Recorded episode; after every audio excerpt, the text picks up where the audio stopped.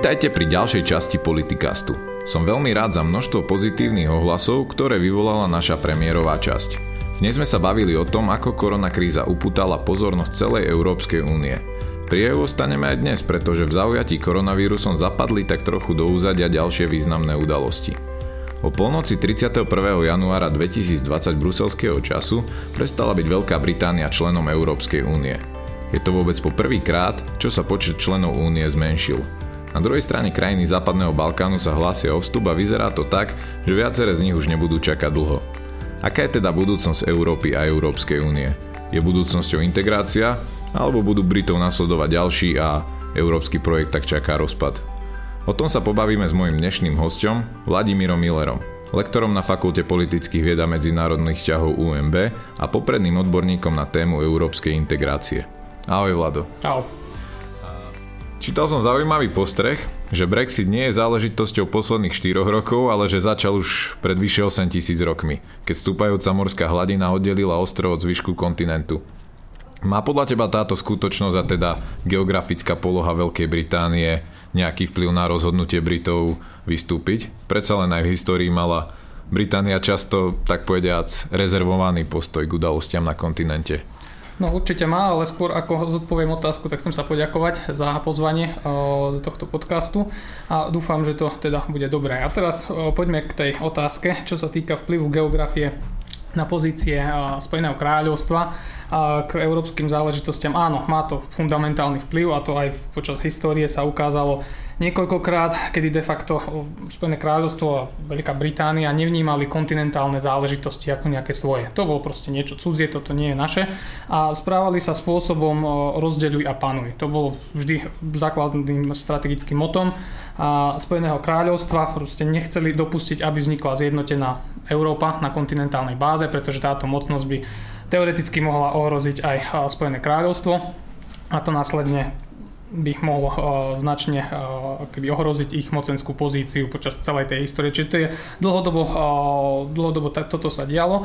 A v podstate môžeme aj paralely vidieť aj inde, napríklad keď si zoberieme podobnú pozíciu má Japonsko v rámci Ázie. Hej? Uh-huh. Čiže tiež izolované sú ostrovie a taktiež nie sú zainvolvovaní do, do veci kontinentálnej Ázie až v takej miere. Hej? Alebo napríklad podobnú pozíciu by mohol mať Madagaskar v Afrike, ale tam sa to paradoxne neprejavilo takýmto, takýmto spôsobom. Čiže áno, je to, je to kľúčová vec v tomto ohľade. No ale keď si zoberieme možno, aby sme porozumeli aby som to možno uchopiteľnejšie vysvetlil pre viacerých poslucháčov tú pozíciu Spojeného kráľovstva k Európskej únii, tak tam je si potrebné uvedomiť niekoľko, niekoľko vecí. A keď si zoberieme ten aspekt, dajme tomu tej prosperity a porovnajme si to so Slovenskom, aby sme to mali tak, tak dobre uchopiteľné, tak pre Slovensko Európska únia predstavovala to, že zvyšili sa investície, bol nastolený voľný obchod vo viacerých oblastiach a Slovensko zažilo proste také ekonomické rasty, ako, aké nikdy v histórii. Hej.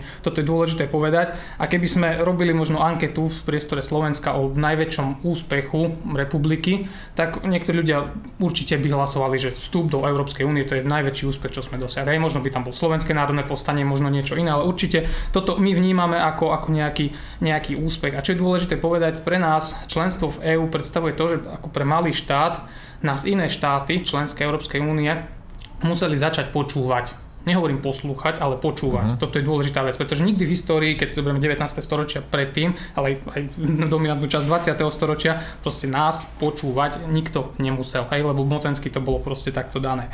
No a keď si to porovnáme teraz so Spojeným kráľovstvom, tak keby ste dali takúto otázku, hej, že, že najväčší úspech uh, Veľkej Británie alebo Spojeného kráľovstva, neviem, či sa nájde niekto, kto by povedal, že vstup do európskych spoločenstiev a následne členstvo Európskej únie. Toto proste e, takto nebude. Aj budú hovoriť, ja neviem, porážka Hitlera, e, Churchillovo pôsobenie, ja neviem, porážka Napoleona alebo vytvorenie britského impéria, e, druhá polovica 19. storočia a tak ďalej. Či proste ako u nás Európska únia stotožňovaná s tým najväčším úspechom, aký sme kedy mali v Británii, toto takto nie je. Hej, proste mm. toto oni takýmto spôsobom vôbec, vôbec nevnímajú.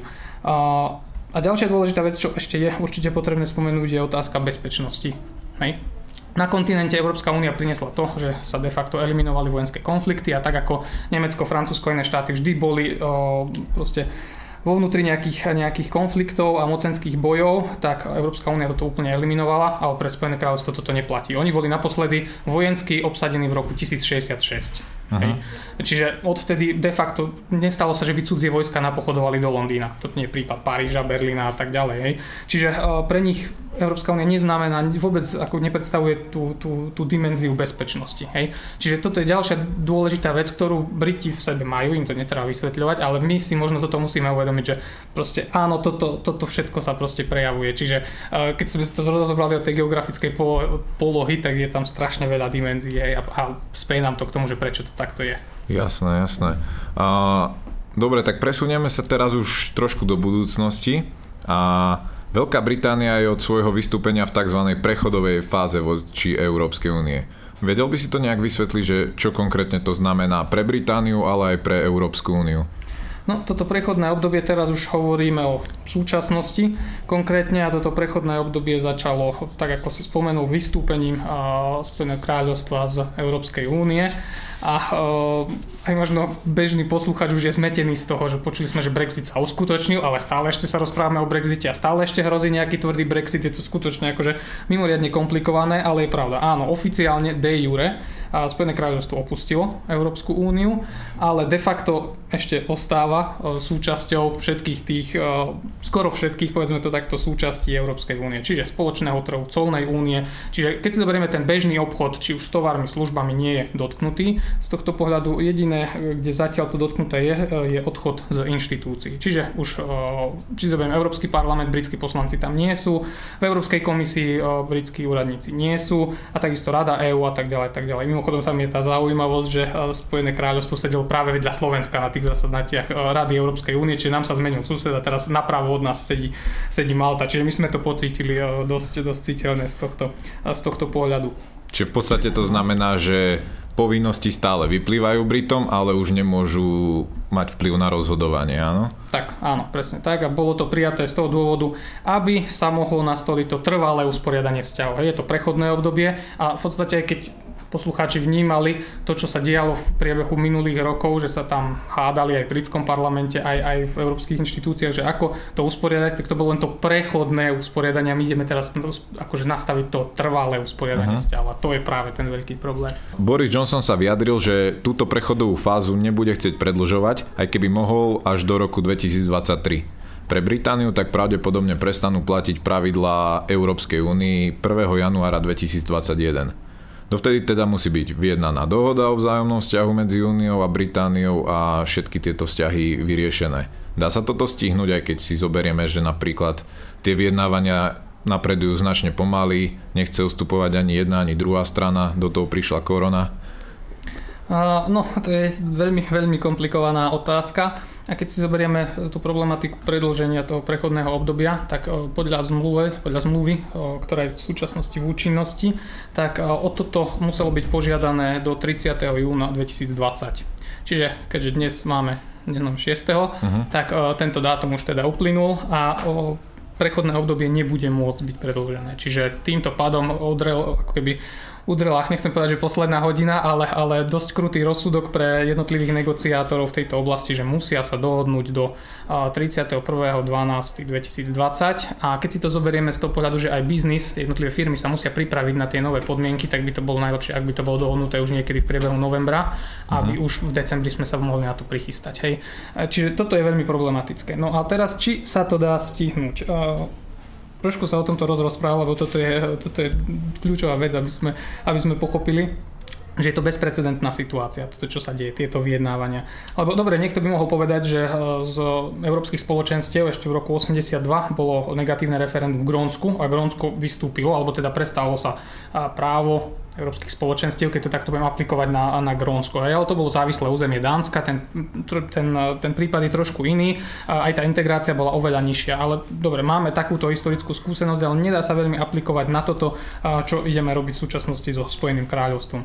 A čo je dôležité, je to, že pri bežných negociáciách my máme nejakú úroveň obchodných vzťahov a v podstate my odburávame pre, e, prekážky obchodné. Hej? Čiže e, rušíme clá, dajme tomu, e, znižujeme kvóty a tak ďalej a tak ďalej. Hej? A proste uľahčujeme ten biznis. Lenže my tu teraz sme mali ako keby úroveň bez prekážok a my ideme pridávať nové prekážky. A tu na skutočne Európska komisia nemá žiaden ustálený manuál, ktorý by už 10 krát použila, že ako sa robí toto. Hej? Lebo opačným spôsobom to vieme robiť a máme skúsených negociátorov Európskej komisii, ktorí toto vedia robiť, ale tu je to bezprecedentná situácia. Toto je potrebné, a potrebné povedať.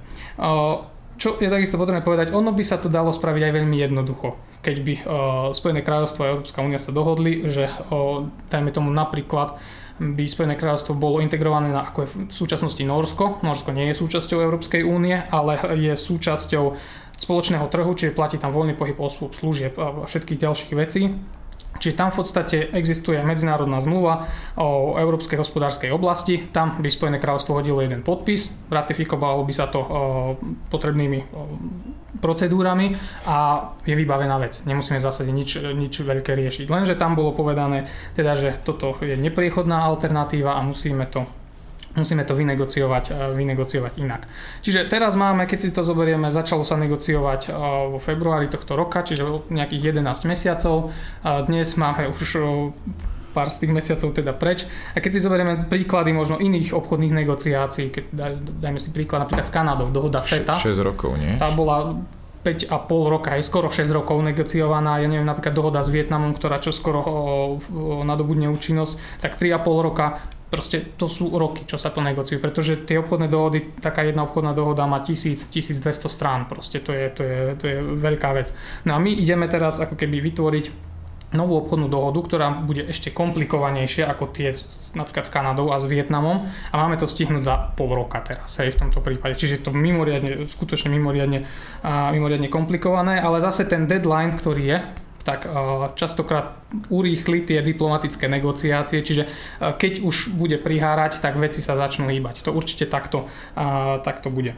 Možno tu by som e, zdôraznil ale ešte dve iné veci, ktoré takisto aj v novinových článkoch sa vyskytujú, ale nie sú často dobre vysvetlené, ktoré komplikujú tie negociácie a tam je rybolov a tzv. level playing field. To sú dve oblasti, ktoré nemáme proste v iných obchodných dohodách, lebo napríklad s Kanadou my nezdieľame spoločné morské vody, hej, takže nemusíme riešiť vôbec e, otázku rybolovu ale so Spojeným kráľovstvom áno. Hej. A v súčasnosti francúzski rybári, ale aj iní majú živobytie postavené na tom, že lovia v britských vodách a zrazu proste sa objavilo, teda prišli britskí vyjednávači, že nie, my chceme mať absolútnu kontrolu nad našimi vodami a tam už nebudete chodiť iba s špeciálnym povolením. Takže toto je potrebné riešiť, lebo zrazu proste e, e, tí rybári nebudú mať e, priestor na živobytie. Hej, a toto je vážny problém, aj keď nepokrývajú takú, takú dôležitú časť ekonomiky, ale je to, je to problém. No ďalšia dôležitá vec, ktorá sa objavila až, až potom, že to bude problematická, je práve level playing field. Čo to znamená? Je to to, že tie jednotlivé spoločnosti aj v priestore Európskej únie, aj v priestore Spojeného kráľovstva budú musieť mať ako keby rovnaké podmienky na fungovanie. Čiže tu by sa mohlo veľmi ľahko stať to, že ak by takéto, takéto ustanovenia v tej dohode neboli, tak dajme tomu nejaká britská spoločnosť by mohla dostať veľmi dobré dotácie zo strany britskej vlády a tým pádom v konkurenčnom boji s kontinentom by mohla zvíťaziť a niektoré, niektoré spoločnosti na kontinente by mali veľký problém. Hej.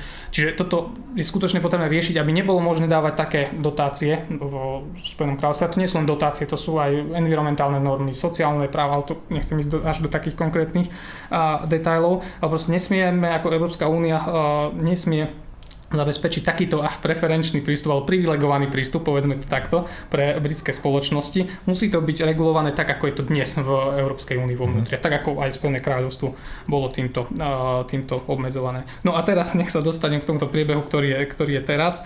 Tak áno, je pravda, že korona do toho zasiahla, my sme mali málo času, zrazu prišla korona, nikto nevedel, ako na to reagovať, uh, jednania, ktoré mali byť, tak neboli. Navyše do toho hlavný vyjednávač Európskej únie sám dostal COVID-19, čiže on bol pár týždňov týždňov mimo a proste celé sa to skomplikovalo, čiže skutočne toho času je veľmi málo a aj ten progres, ktorý bol po tých ostatných kolách, ktoré sme mohli vidieť, je veľmi, veľmi, veľmi minimálny. Čiže bude to mimoriadne ťažké a skôr sa obávam toho, že začnú sa hľadať cestičky, ako aj napriek tomu, že už sa nedá predlžiť to prechodné obdobie, tak nejak to spraviť, aby to prechodné obdobie sa predlžilo. A o tom už tiež nejaké diskusie sa dali nájsť a aj právnici v Európskej únii povedali, že je to mimoriadne problematické, lebo tam tie právne kľúčky, už ich, už ich veľa spraviť, spraviť sa nedá, ale keď sa nad tým zamyslíme, keď sa nedosiahne všetko to, čo sa plánuje, hej, máme nejaký negociačný mandát a chceme tam mať všetko, aby sme už boli zabezpečení a nemusíme to riešiť a žijeme si svojim životom. Aj keď sa to nepodarí, tak dobre, podarí sa aspoň niečo, toto dáme schváliť a aby sme mohli obchodovať bez cieľ a, bez, bez tých ďalších prekážok v roku 2021 tak uh, je tam práve ten uh, problém toho, že ak by išlo o zmiešanú dohodu, že by tam boli niektoré oblasti, napríklad ochrana investícií, tak musia to schváľovať národné parlamenty.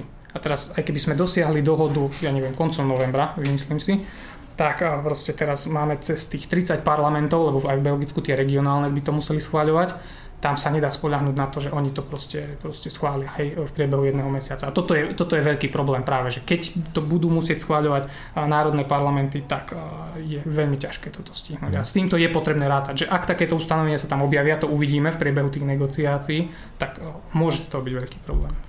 No, tak toto neznie až tak e, optimisticky, tak sa spýtam na, na to, čo sa stane, keď sa keď nastane ten obávaný Brexit bez dohody. Čo by to znamenalo, keby Británia vystúpila a nič?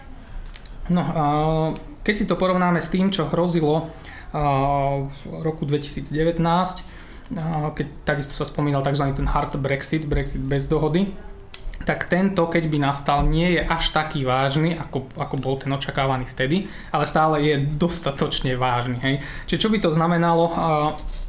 Všetky medzinárodné zmluvy končia e, účinnosť teda a my sa riadíme podľa tých iných a to sú teda e, zmluvy, ktoré súvisia s členstvom Svetovej obchodnej organizácii VTO, preto sa to toľkokrát spomína. Lenže tie sú dosť, e, dosť nevýhodné, pretože aj Európska únia, aj Spojené kráľovstvo by začali voči sebe aplikovať clá, rôzne kvóty a tak ďalej, čo by strašne stiažilo to obchodovanie medzi jednou aj, aj druhou stranou. Hej. A keď sa ob- niektorí sa obávali teda, že ceny potravín by mohli zvra- e, teda e, rásť, tak uh, musíme povedať, že vzrastú určite. Hej, to keď, keď bude tvrdý Brexit, proste ceny potravín, ceny bežných produktov proste pôjdu hore. Hej, hla, najmä na tej britskej strane, pretože oni ich budú mať nedostatok, ale v určitých, určitých oblastiach aj u nás. Čiže to je, to je určite. Ďalej hrozí nedostatok liekov niektorých, pretože keď mm, zrazu, no jednak uh, sú tam tie clá, ale druhá vec, čo je potrebné spomenúť, uh, Spojené kráľovstvo zatiaľ nevyzerá pripravené na to, že bude musieť všetky tovary, ktoré prídu z Európskej únie skontrolovať a proste budú musieť prejsť regu- regulérnou colnou kontrolou, čo teraz nie je. Hej, teraz v podstate, keď si to zoberieme viac ako, neviem teraz presne to číslo, ale viac ako 50% všetkých tovarov, ktoré príde do Spojeného kráľovstva sú z Európskej únie. Nemusia žiadnou kontrolou, proste idú, môžu ísť kam chcú, lebo máme spoločný trh, to je, to je hlavný, hlavná výhoda spoločného trhu, ale teraz proste, keď oni budú musieť skontrolovať všetky tovary, ktoré tam prídu, proste na to nemajú infraštruktúru, nemajú na to dostatočne vybavené prístavy, nemajú na to colníkov, nemajú na to uh, iné vybavenia, ktoré ktoré majú mať. Hej. Pomaly sa na to chystajú, ale zatiaľ tie, eh, tie správy, ktoré odtiaľ idú, tak nie sú pozitívne. Čiže práve toto by mohlo spôsobiť nedostatok tovarov, že on to ostane zablokované na tej uh-huh. hranici. Toto je druhá vec. Ale uh, nech poviem, áno, uh, ten rozdiel medzi tým Brexitom minulý rok a tento rok, keď by nastal teda tým tvrdým, tak tri veci ostanú regulované a, a tam sa nemusíme báť žiadnych problémov a to, sú, to je finančné vysporiadanie práva občanov, čiže keď aj nejaký Slovák ostane Spojenom kráľovstve, tak jeho práva sú zachované, nemusí sa obávať, že na druhý deň ho niekto príde vyhostiť, hej, tam je to dané tou zmluvou. A ďalšia vec, Severné Írsko. Protokol o Severnom Írsku nám stanovuje presne, ako aj obchod tovarov bude fungovať. Čiže tieto tri veci uh, sú na rozdiel od tohto uh, v, podstate, uh, v podstate zabezpečené. No a je tam ešte strašne veľa ďalších vecí, ja neviem, certifikácie lietadiel a, a tak ďalej, proste, ktoré nám do toho takisto ako keby vstupujú a nevieme ešte, ako sa tu vyvinie. Ale tu jedna dôležitá poznámka, keď by sme skutočne dospeli do tohto štádia, že, že nedohodnú sa, alebo ja neviem, dôjde k takému scenáru, že aj budeme mať dohodu, ale nejaký národný parlament to neratifikuje, v tom prípade všetko padá uh-huh. a mhm. už, už nové nestihneme vynegociovať a prídeme do toho, do toho hard Brexit scenáru, tak veľmi problematické to bude pre Írsko pretože uh, skutočne Írsko má dnes koronakrízu a ešte keď uh, sa stane toto, že, že sa ako keby uzavrie obchod a nastanú clá, lebo Írsko je veľmi závislé od Spojeného kráľovstva, tak môžeme im rovno akože vypisovať uh, novú požičku z Eurovalu, lebo to bude, to bude akože katastrofa pre Írsko. Čiže skutočne uh, neoptimistický scenár. Áno, a uh, opäť nadviažem, že hovoril si aj teraz o tých ekonomických problémoch, ktoré môžu nastať s tvrdým Brexitom, aj s Brexitom, ktorý nebude v úplnej dohode, ale len nejaký oklieštený. Do toho korona kríza už sa všetci zhodujú, že pravdepodobne vyvolá poriadnu ekonomickú krízu. Môže, môžu tieto negatívne vplyvy vystúpenia Britov znovu ako keby, neviem, privábiť naspäť do Európskej únie? A čo by sa muselo stať, aby naozaj opäť požiadali o členstvo? Podľa teba? No, to je veľmi hypotetická otázka, ale uh, poviem môj osobný názor, uh, že počas našej generácie toto nezažijeme, že by, že by Spojené kráľovstvo sa vrátilo, e, vrátilo do Európskej únie, pretože aj tá spoločnosť Británii, keď si zoberieme, je veľmi polarizovaná. Hej, výsledok referenda bol nejaký, niektorí hovoria, že možno keď už všetci pocitili tie dopady, ktoré hrozia, tak možno ten výsledok by bol iný, ale stále je to zhruba pol na pol. Čiže uh, skutočne sú ľudia, signifikantné množstvo v uh, Spojenom kráľovstve ľudí, ktorí súhlasia s týmto scenárom, ktorý je, čiže absolútne nevidím, nevidím dôvod, prečo by sa toto malo udiať. Uh, ak by sa to udialo, tak skutočne musí odísť generácia politikov, ktorá toto zažila, prísť nová generácia a muselo by sa stať niečo, že možno ako v tých 70. rokoch, kedy ten ekonomický rast európskych spoločenstiev bol, bol obrovský a, Spojené kráľovstvo sa chcelo k tomuto pridať, pretože aj keď Spojené kráľovstvo malo relatívne dobrý rast,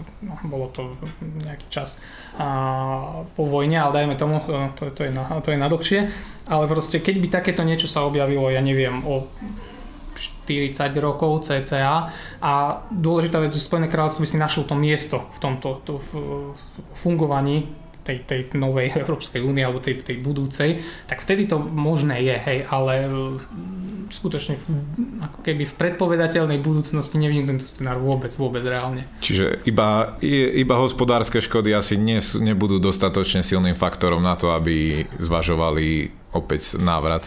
Predsa oni sú aj dosť hrdý národ. Hm, nie, ako tieto hospodárske škody. Oni práve, že uh, aj tá retorika, ktorá je v Spojenom kráľovstve v súčasnosti sa odráža skôr od toho, že my tieto problémy ideme prekonať tým Brexitom a vlastne teraz, že sa, tie veci menia, celé to usporiadanie, aj, aj tá korona proste zmení viacero vecí, tak poďme ten Brexit spraviť práve teraz, aby sme potom mohli už, keď, keď sa situácia vráti do normálu, tak a, aby všetko mohlo fungovať tak, ako má. Čiže uh, teraz, keď ten hospodársky pokles nejaký bude, to určite uh, nerozvíri debatu, že poďme naspäť do Európskej únie a zvrátime to. Nie, skôr, skôr naopak. Uh-huh. No ale do, doteraz hovoríme aj v tejto otázke sme hovorili o Veľkej Británii ako takej, ale napríklad Škóti chcú ďalšie referendum o vystúpení z Británie, Severné Írsko chcelo taktiež ostať v Únii a nie je spokojné s dohodnutým režimom na hraniciach, ktoré, čo si aj spomínal s Írskom. Môže to dôjsť až do toho štádia, že Británia už nebude veľkou a konec koncov ani Britániou? Ale samostatnými krajinami? To je, to je dobrá otázka, že no, skutočne, že či to bude teda veľká, alebo len Británia, alebo ako. A, áno, tu a, je potrebné povedať, že možno keď by sme si chceli nakresliť ten najhorší možný scenár, ktorý by mohol byť pre Spojené kráľovstvo, tak je to, že máme Škótsko, ktoré malo nedávno referendum o vyhlásení nezávislosti, ktoré dopadlo, ale ten rozdiel tam nebol až taký veľký a dnes, keď už teda členstvo v Európskej únii nie je, hej, tak by to zohralo rolu. Určite by to trošku preskupilo, preskupilo rozloženie, e, rozloženie hlasov. Ale keby sa ešte stalo, dajme tomu, že ten Brexit by zo strany Spojeného kráľovstva bol zbabraný, alebo by sa objavili nejaké problémy ďalšie, tak by to skutočne mohlo k tomu dospieť. Hej. Aj podľa tých čísel, ktoré sme videli v tom, v tom poslednom referende. Čiže dajme tomu, že takéto niečo by sa udialo, že Škótsko sa osamostatní. Druhá vec, Severné Írsko je obchodne teraz momentálne viac integrované s Európskou úniou ako s, ako s Britániou a, a so zvyškom. Spojeného kráľovstva. Čiže tiež tam neviem, ako sa to vyvinie. Hej, tam je to samozrejme trošku komplikovanejšie. Máme unionistov, máme tých, čo by chceli byť spojení s Írskom, máme tých, čo sú, chcú byť spojení so Spojeným kráľovstvom ale budíš možno v priebehu rokov nedá sa to vylúčiť, hej, lebo de facto to, de facto to bude takto. Čiže ale aj, aj keby sa to stalo, to nebude hneď, hej, to, to sa nestane, že budúci rok Škoti vystúpia a proste možno bude o 10, možno o 15 rokov, keď sa skutočne tá situácia nebude vyvíjať dobrým spôsobom. No, hovorím to ako hypotézu, ale môže to skončiť až skutočne extrémnym spôsobom, že sa začne spochybňovať členstvo Spojeného kráľovstva v Bezpečnostnej rade OSN akože budú mať nejakých 60 miliónov obyvateľov cca, proste bude závisieť, ako budú mať podelené zbranie, hej, no tak neverím, že Škoti si zoberú nejaké jadrové zbranie, ale oslabí to citeľne Spojené kráľovstvo, tam by sa potom zvýšili tie tlaky, že máme, máme Francúzsko a máme Spojené kráľovstvo v Bezpečnostnej rade, hej, a India napríklad, proste 60 miliónov u nich to je, nechcem povedať, že jeden okres, ale to drobné územie, tak e, že nie je úplne, úplne, úplne v poriadku. Čiže vylúčiť sa to nedá, hej, dajme s tým Škótsko, hej, v tomto prípade. Ale ešte možno by som, keď sa zamyslíme a trošku to dáme zase do druhého extrému, keby ako by Brexit mohol vyznieť čo najoptimistickejšie pre, pre Spojené kráľovstvo. Toto tiež sa málo kedy rozpráva, všetci kritizujú Brexit, najmä u nás na kontinente.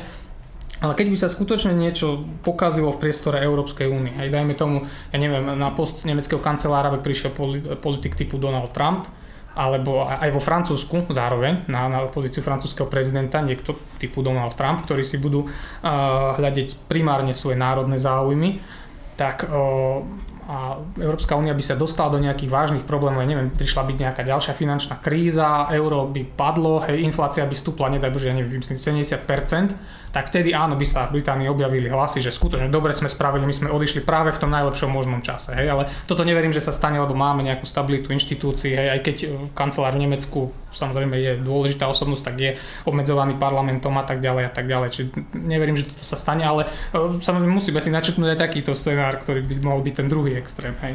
A opäť môžem nadviazať, lebo teraz si v podstate povedal, že aby bola aby bola dobrá situácia pre Britov, by ako keby musela byť zlá situácia v Európskej únii. A tam smeruje moja ďalšia otázka, že ako vidíš post-Brexitovú Európsku úniu? Myslíš, že to môže vyvolať ten obávaný domino efekt a možno inšpirovať ďalšie krajiny, aby vystúpili, alebo naopak, že tá teraz už len 27 sa možno ešte viacej spojí a utuží to ten zvyšok Európskej únie pokope? Tak ako to vnímam ja, tak z tohto pohľadu domino efekt nehrozí. Ukázalo sa to práve na týchto negociáciách, že je to tak komplexné, tak komplikované a tak hrozne ťažké, keď to takto poviem z tohto pohľadu, že sa to v podstate ani jednému štátu neoplatí. A keď aj rozmýšľam možno, hm, dobre, druhý, aj keď je to len výrazne, ktorý ho nemajú radi, najeuroskeptickejší národ sú Česi, ale akože dobre nejaký Czexit robiť a teraz ako Česko stane diera vo vnútri, nechcem povedať diera, ale akože proste obkolesená len štátmi Európskej únie a, a, a proste aj ten obchod zase bude mať nejaké prekážky, proste to absolútne nedáva žiaden zmysel. Jedine to zmysel mohlo dávať pri Holandsku, keď by sa niektoré, niektoré veci diametrálne zmenili v ich neprospech, tak možno áno, Holandiania zase si vedia tieto veci eh, ustrážiť, aby mali tieto svoje záujmy, záujmy eh, splnené. Čiže možno tam, ale ako hovorím, proste Brexit nám ukázal, že to skutočne to nestojí za to. Toto je, toto je mimoriadne komplikovaná vec. A keď si zoberieme Spojené kráľovstvo je silný štát, hej, to bola druhá najsilnejšia ekonomika v Európskej únii a oni majú nejakú vyjednávaciu pozíciu a vyjednávaciu silu, ale teraz keď my hovoríme o nejakých menších štátoch, že by sa chceli osamostatniť, tak proste e, nemajú šancu, hej, mm. nemajú žiadne páky, ako, ako si niečo vybojovať od, od Európskej únie. Čiže ja tu skôr vidím tú alternatívu hlbšej integrácia, nie z pohľadu možno toho Brexitu, ale aj z pohľadu tej, tej korony. Hej. Lebo tá zase nám spôsobila nejaké hospodárske problémy. My teraz vytvárame zase nové nástroje, ako s tým bojovať. Hej. Next Generation program, ktorý zase signifikantné množstvo peňazí sa, sa proste požičia aj na spoločný dlh, nie? Ako spomínali. Áno, že... áno, na spoločný dlh, čo je zase veľký prelom v tejto integrácii. Už niektorí začali hovoriť o federácii vo vnútri Európskej únie. Uvidíme, možno sa, možno sa to vyvinie aj takýmto smerom.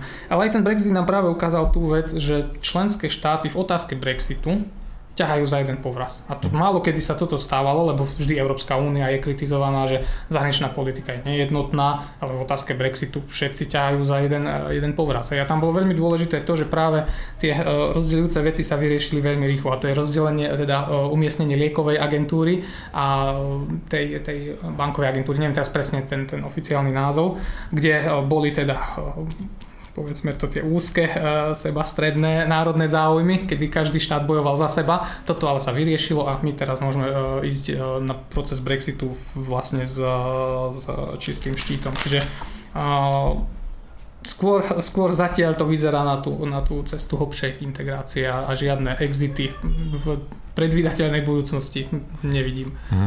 A veľmi rýchlo sa rozjasnilo aj s tou liekovou agentúrou, že na Slovensku nebude. A, dobre, dobre. E, tak na ďalšiu otázku, že tak možno nebudú nejaké exity dobrovoľné, že by nejaké krajiny chceli odstúpiť, ale napríklad Polsko alebo Maďarsko sú krajiny, ktoré čím ďalej, tým viac sa ako keby vzdialujú demokratickým princípom. Už prišli aj nejaké upozornenia zo strany Európskej únie a podobne. Má Európska únia dostatočnú silu na to, aby zvládla tieto potenciálne rizika v tých, takýchto otáznych krajinách bez toho, aby museli, ja neviem, nutene opustiť úniu alebo podobne? No, to je tiež veľmi, eh, veľmi komplikovaná vec. Európska únia silu na to má, povedzme to takto, ale eh, teraz tie procesy, ktoré sú spustené podľa článku 7, dohody, tak tam ani e, možnosť vylúčenia štátu nie je. Hej, my tam máme e, stanovené nejaké mechanizmy, ako sa uvalujú sankcie, ako sa môžu obmedziť hlasovacie práva a iné, e, iné záležitosti. Čiže to sa možno diať, diať bude. Ale zase aj pre Maďarsko, aj pre Poľsko to členstvo v Európskej únii je dôležitejšie aj, aj hospodársky, aj z viacerých, z viacerých pohľadov. Dôležitejšie ako, ako tie nejaké výhody, ktoré by získali týmito, týmito vecami, ktoré trošku rozvracajú tie európske hodnoty alebo tie európske, európske pravidlá. Len tu je zase potrebné povedať, keby dnes Maďarsko bolo v procese vstupu do Európskej únie, tak do Európskej únie nevstúpi, pretože nesplňa ani tie kritéria na vstup. To je dôležité si povedať a s tým samozrejme my musíme, musíme niečo riešiť. Hej. O tom by sa dalo ale samozrejme dlhšie rozprávať. E, tá stratégia Viktora Orbána nie je ani o tom, že on by potreboval mať, že ako mal sklony k autoritárskému vládnutiu, aj keď áno, čiastočne, hej, a vidíme to, ale on, o to by trebalo robiť podrobnejší výskum, on proste potrebuje mať nejakého protivníka, niečo. A to práve ako keby zjednocuje jeho voličov a on to potrebuje proste rozdeliť na tých, tých pravých Maďarov, ale tých ako keby tú, tú skupinu, ktorá má to práve presvedčenie politické a musí mať toho, toho svojho nepriateľa. A to niekedy proste použiaľ sa ujde aj Európskej únii. Toto, keď už nestačí to, Soros, hej. Keď už nestačí Soros, hej, a Soros tiež nebude väčšine na svete, takže tam my musíme očakávať možno aj nejaké, nejaké, nejaké zmeny. Len problém je práve v tom, a toto, toto trošku aj, aj bruselským úradníkom ušlo, že zrazu máme dva takéto štáty. Máme Poľsko a Maďarsko a teraz keď ide o kľúčovú vec, tak potrebujeme jednu jednohlasné hlasovanie o, o postihnutí toho, toho druhého člena, teda bez o, o, kom, o kom sa jedná, ale navzájom si teda Maďarsko a Polsko deklarujú podporu, že oni proste za toto nezahlasujú nejaké, nejaké silné postihnutie toho druhého člena. Čiže toto, toto je problém, ale Neviem ako, neviem, ako sa to vyrieši, ale nemyslím si proste, že by uh, Polsko alebo Maďarsko že hrozilo ich vystúpenie z Európskej únie. Bude sa to, bude sa to ťahať dlho, ale, ale nedopadne to takýmto spôsobom. Že skôr len skúšajú, že kam až im to Európska únia povolí. A, Áno, a Orbán tak... určite. Uh-huh. A hoci Veľká Británia odchádza, ďalšie krajiny by sa naopak veľmi radi pridali. E, Severné Macedónsko a Albánsko začali v marci tohto roku oficiálne rokovania o pristúpení, Srbsko a Čierna hora sú u nich už dlhšie a očakáva sa, že by mohli pristúpiť už v roku 2025. Kandidátskou krajinou je aj Turecko, hoci tam je to teraz zložitejšie pod súčasným režimom a do únie by chcela vstúpiť aj Bosna, minimálne to tak deklarovali. Je Balkán budúcnosťou Európskej únie a európskej integrácie? Ja si myslím, že áno. Aj, aj e, procesy sú takto naštartované, že je budúcnosťou Európskej únie. Tu je ale dôležité povedať si tá najdôležitejšia vec, ako by sme hm, robili tú filozofiu rozširovania. Lebo samozrejme áno, štáty musia splniť podmienky, ktoré sú dané, musia uzavrieť všetky negociačné kapitoly, to je jasné, hej, proste až keď to splnia, tak potom sa rozprávame o, o tom vstupe. No a tu je dôležité, ako nastavíme tú filozofiu. Dnes je to tak proste v priestore Európskej únie, že že a nie je politická vôľa k rozširovaniu Európskej únie. Toto je, toto je dôležitá vec na západe dnes, keď aj, aj medzi občanmi, aj medzi politikmi proste politická vôľa tam nie je. Aj u nás je to iné, lebo my áno, vždy podporujeme štáty západného Balkánu k členstvu v Európskej únii. A dôležité, ako si nastavíme tú stratégiu, že či budeme rozširovať Európsku úniu po jednom, alebo hromadne. Hej? A toto je kľúčová vec pre štáty západného Balkánu ako sa majú, majú usilovať. A tam je práve dôležité aj, eh, aj z našej strany, ako z Európskej únie, ukázať tú politickú vôľu, ktorá možno nemusí byť reálna, lebo máme teraz svoje problémy. Teraz ako skutočne nepotrebujeme sa teraz aj v tomto momente okamžite rozširovať, lebo máme koronu, máme, máme Brexit a tak ďalej, všetko, čo sme si teraz uh, rozpla- rozprávali. Uh, ale ukázať im tú alternatíva, alebo to, že je to reálne, že skutočne keď splnia tie podmienky, tak áno, berieme vás. A toto aj pomôže tým štátom ako keby robiť tie potrebné reformy a zlepšovať tú situáciu vo vnútri tých jednotlivých štátov. A tu nám bol veľmi, veľmi negatívny prvok práve toho, že keď si spomenieš v decembri tie otvorené, teda otvorenie prístupových rokovaní s Albánskom a Severným Macedónskom nebolo. Francúzi to zablokovali. A to bolo aj asi kvôli nejakým iným, že Macron chcel presadiť zase nejaké svoje nominácie do, na šéfa Európskej komisie a podobne. Že... Áno, tam, tam niečo bolo viacej, proste to, to, to zdôvodnenie z francúzskej strany nebolo dostatočné, no mm. ale mhm. to je na, na inú debatu. Ale skutočne tam akože diplomatickými vyjednávaniami sa presadilo to, že skutočne Severní Macedónci splnili všetky tie podmienky, ktoré si dávali aj Gréci, aj Európska únia a však zmenili názov no, vlastného no, no. štátu. Menili proste pomenovania rôznych, rôznych lokalít vo vnútri a proste všetko splnili a zrazu príde to, kedy mali dostať tú odmenu a odmena neprišla. Hej, tak, mm. takto sa dohody proste nedodržujú, takto to nemá byť. No chvála Bohu, dnes už bol teda ďalší summit a teda otvorili sa tie, tie prístupové rokovania, čiže začne sa čoskoro rokovať s týmito štátmi, ale toto bol veľmi, veľmi zlý signál a toto proste ako, ako Európska únia by sme robiť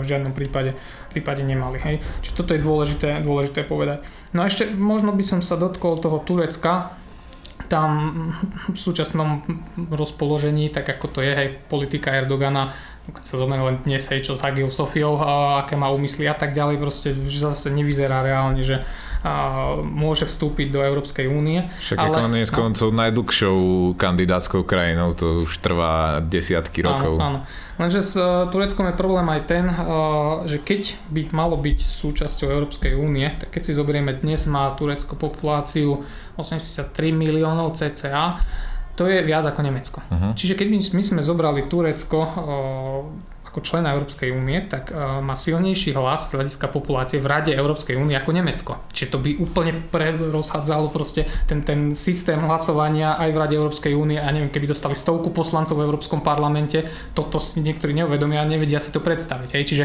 tam je potrebné rátať s tým, lebo keď my rozširujeme Európsku úniu o, o štáty západného Balkánu, aj tam je proste, neviem teraz dokopy koľko miliónov obyvateľov, nie ekonomicky, proste to neovplyvní až tak priebeh alebo fungovanie celej Európskej únie. Ale keď hovoríme o Turecku špecificky, špecificky, alebo napríklad o Ukrajine, ktorá by bola niekde na úrovni Španielska, cca, z pohľadu populácie, hej, keď berieme ekonomiku, tak trošku nižšie, tak uh, zase to proste rozhádže to, to mocenské rozpoloženie v Európskej únii. Čiže toto je dôležité si uvedomiť a vždy, keď by sme rozširovali Európsku úniu veľký štát, musí to byť veľmi dobre premyslené tak, aby to fungovalo uh, dobrým spôsobom. Hej. Čiže aj z tohto pohľadu ten Západný Balkán je budúcnosťou, lebo keď my zoberieme neviem, Severné Macedónsko alebo Čiernu horu, to sú, to sú malé štáty a pre nich to bude veľmi dobré, keď budú môcť benefitovať z členstva v Európskej únii a v zásade nás to nejakým spôsobom neovplyvní. My ako Slovensko by sme to nejak nepocítili, ale, ale Turecko by sme určite, určite pocítili. Čiže to je jedna poznámka, ktorú treba vnímať v každom uh-huh. prípade. Uh, na záver budem mať takú hypotetickú otázku, dopredu sa ospravedlňujem, ale ako podľa teba môže vyzerať Európska únia povedzme o 5, 10, 15 alebo aj 20 rokov?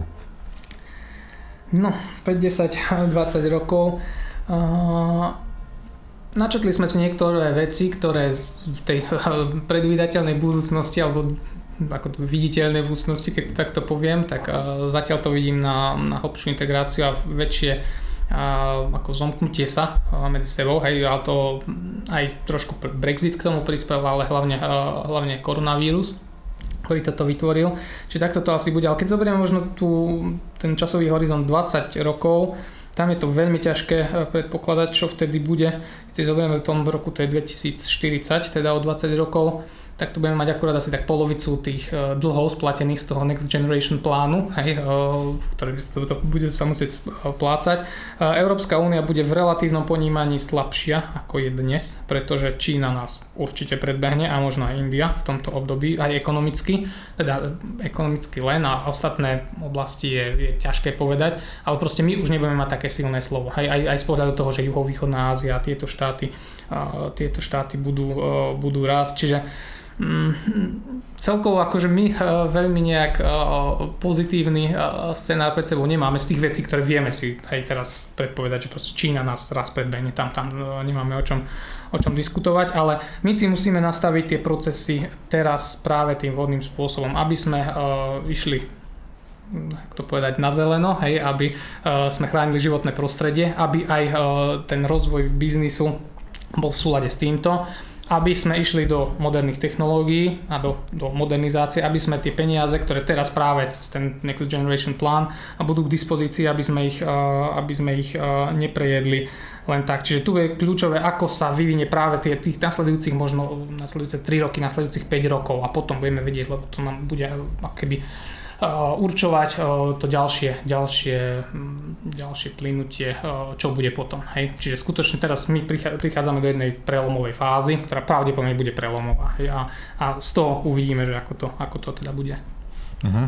A čo sa týka toho členstva, myslíš, že ostane v, naj, v blízkej budúcnosti 27 alebo keď si zoberieme ten horizont 20 rokov, tak ja dúfam, že jedna vlna rozširovania už bude za nami a že do, dovtedy nikto nevystúpi. Samozrejme môžem sa miliť, ale to je možno moje také prianie, že jedno, jedna vlna rozširovania na tom západnom Balkáne by mohla, mohla byť. Tak to, to je asi všetko. Ja ti ďakujem veľmi pekne, Vlado, že si tu bol, že si nám ozrejmil tieto procesy. Moje meno je Adam Bubeník a na tvorbe tu sa so mnou podielali aj Pišta Antola Sebo Mariňák. Ďakujem a teším sa na budúce. Ja ďakujem a takisto sa teším na ďalšie diely, ktoré snáď budú. Ďakujem.